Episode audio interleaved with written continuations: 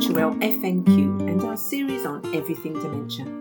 Today I am going to address the most common question that I get asked, which is how can I prevent getting dementia? I will start talking about the research and the main topics involved, starting with sleep and how important that is, before going on to the other factors you can adopt and lifestyle changes and healthy habits that will help reduce the risk of dementia and I say reduce the risk as no single approach can guarantee the prevention of dementia. These measures have been associated with lowering the risk. So, researchers from the University of Bern in Switzerland looked at learning words from another language while you sleep. And the group that they played these words to during their deep sleep cycle did significantly better in the word test they did 36 hours later than the group that were not played these words. Their study proved that deep sleep plays a vital role in memory and may even protect us against Alzheimer's disease. In deep sleep, we are at our most relaxed and our most difficult to rouse stage of sleep. This is the time that our brains secrete more growth hormone and this is vital for cell growth and repair. And they also releases proteins that help fight infection, and a protein that at this time washes over our brains and cleans all the toxins that have built up during the day out. So deep sleep is very vital. We on average get one to two hours of deep sleep per night, which drops or reduces as we get older. Many factors are involved in a good sleep. And the sleep we get before midnight is the, is the sleep that actually contains that deep sleep cycle that we have. And I can remember growing up hearing my granny say, Oh, every hour of sleep you get before midnight is worth two hours of sleep after midnight. So I guess people have known this factor for a long time. So, how do we get a good quality sleep? I hear you ask.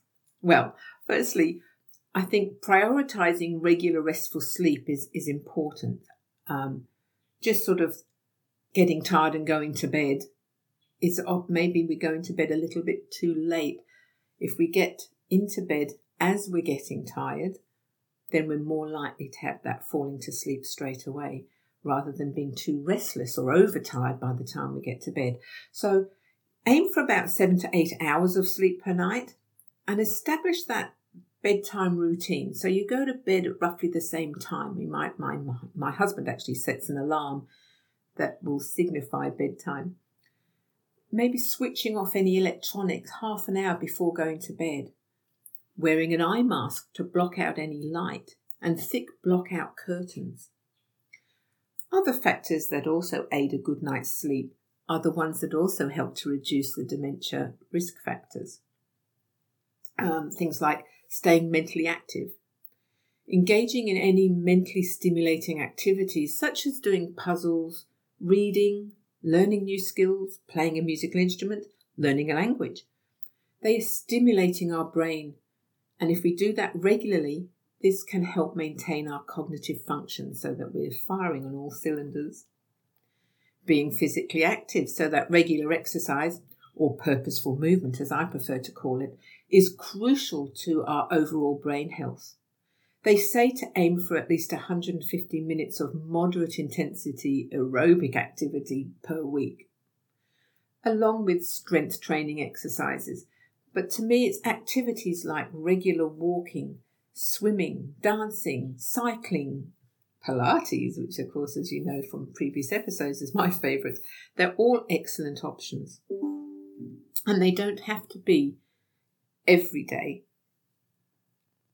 So you don't have to do Pilates every day or dancing every day, but if you mix it up, maybe walking one day, Pilates another, cycling another, so that as long as you're doing something every single day to keep yourself active, it'll, tire your body out and it actually does help stimulate the brain. Following a healthy diet, oh, this is a big one maintaining a balanced diet, which is rich in fruits and vegetables, whole grains, lean proteins, and healthy fats. Uh, it reduce and reducing your intake of those saturated fats, the processed food, junk foods, sugary snacks.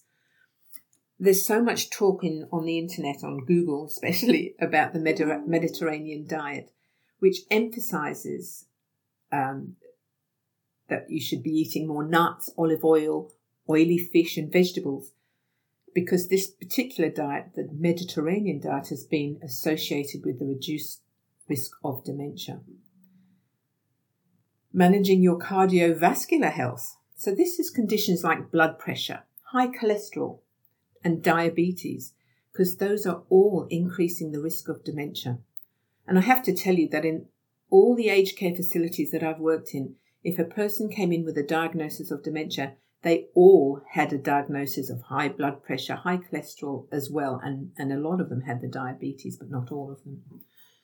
So take steps to manage these conditions. The Mediterranean diet will do a lot for the cholesterol and the diabetes, so cutting out those sugary snacks and junk food. Um, and the blood pressure is to do with those exercises and maintaining that healthy lifestyle, I suppose. But monitor those things, monitor your blood pressure, monitor your cholesterol levels, and follow your doctor's recommendation to get them reduced because that really will help more than anything else. Stay socially engaged, participate in those social activities, and maintain, if you can, those relationships with family and friends. It's very difficult when someone has dementia they tend to isolate themselves because they don't want to be embarrassed of showing that they can't remember things. But it really is very important if the person, their friends, can be um, informed as to what's going on, then they can manage how they interact so that the interactions stay strong. Because I have to tell you, I've just spent the weekend with my children. They flew up, um, they live a long way away. It's a two hour flight to get to me but they came up to celebrate my husband's birthday. And the intense feelings of joy and love have lifted our spirits. And I know the children felt the same. It's so good for the soul. But every time they come to visit, oh, it's just magical, and it, and I'm on a high for the next few weeks, and that's got to be good, hey. so maintain those strong relationships. because isolation is is so typical of a lot of the people that end up in nursing homes is as one of the biggest problems and depression that goes along with that. Um, yeah, don't stay away if someone's got dementia. Uh, protect your head, and that might sound like an obvious one, but take take those precautions like um, wearing helmets when you go cycling, wearing your seatbelt whilst in a car. Uh, if you're participating in sports, make sure that you've got the mouth guards and the and the headgear on. Make your home environment safe to prevent any falls by securing the rugs. You can get little sticky things that you can put on the, the rug that stick it to the floor so it doesn't move, or removing the rug completely. Of course, purposeful movement can help build a strong core, and that helps prevent falls. And I talked about that in our falls prevention episode. Putting in handrails in high risk areas such as bathrooms and stairways all help to prevent reduction of falls. Limit al- alcohol consumption. Excessive alcohol can increase the risk of cognitive decline. As we know from very early age, I was taught you drink alcohol, it kills your brain cells. If you do drink, though, do so in moderation. And they say that moderation is one drink per day for women and two for men. Avoid smoking. Smoking has been linked to an increased risk of cognitive decline and dementia.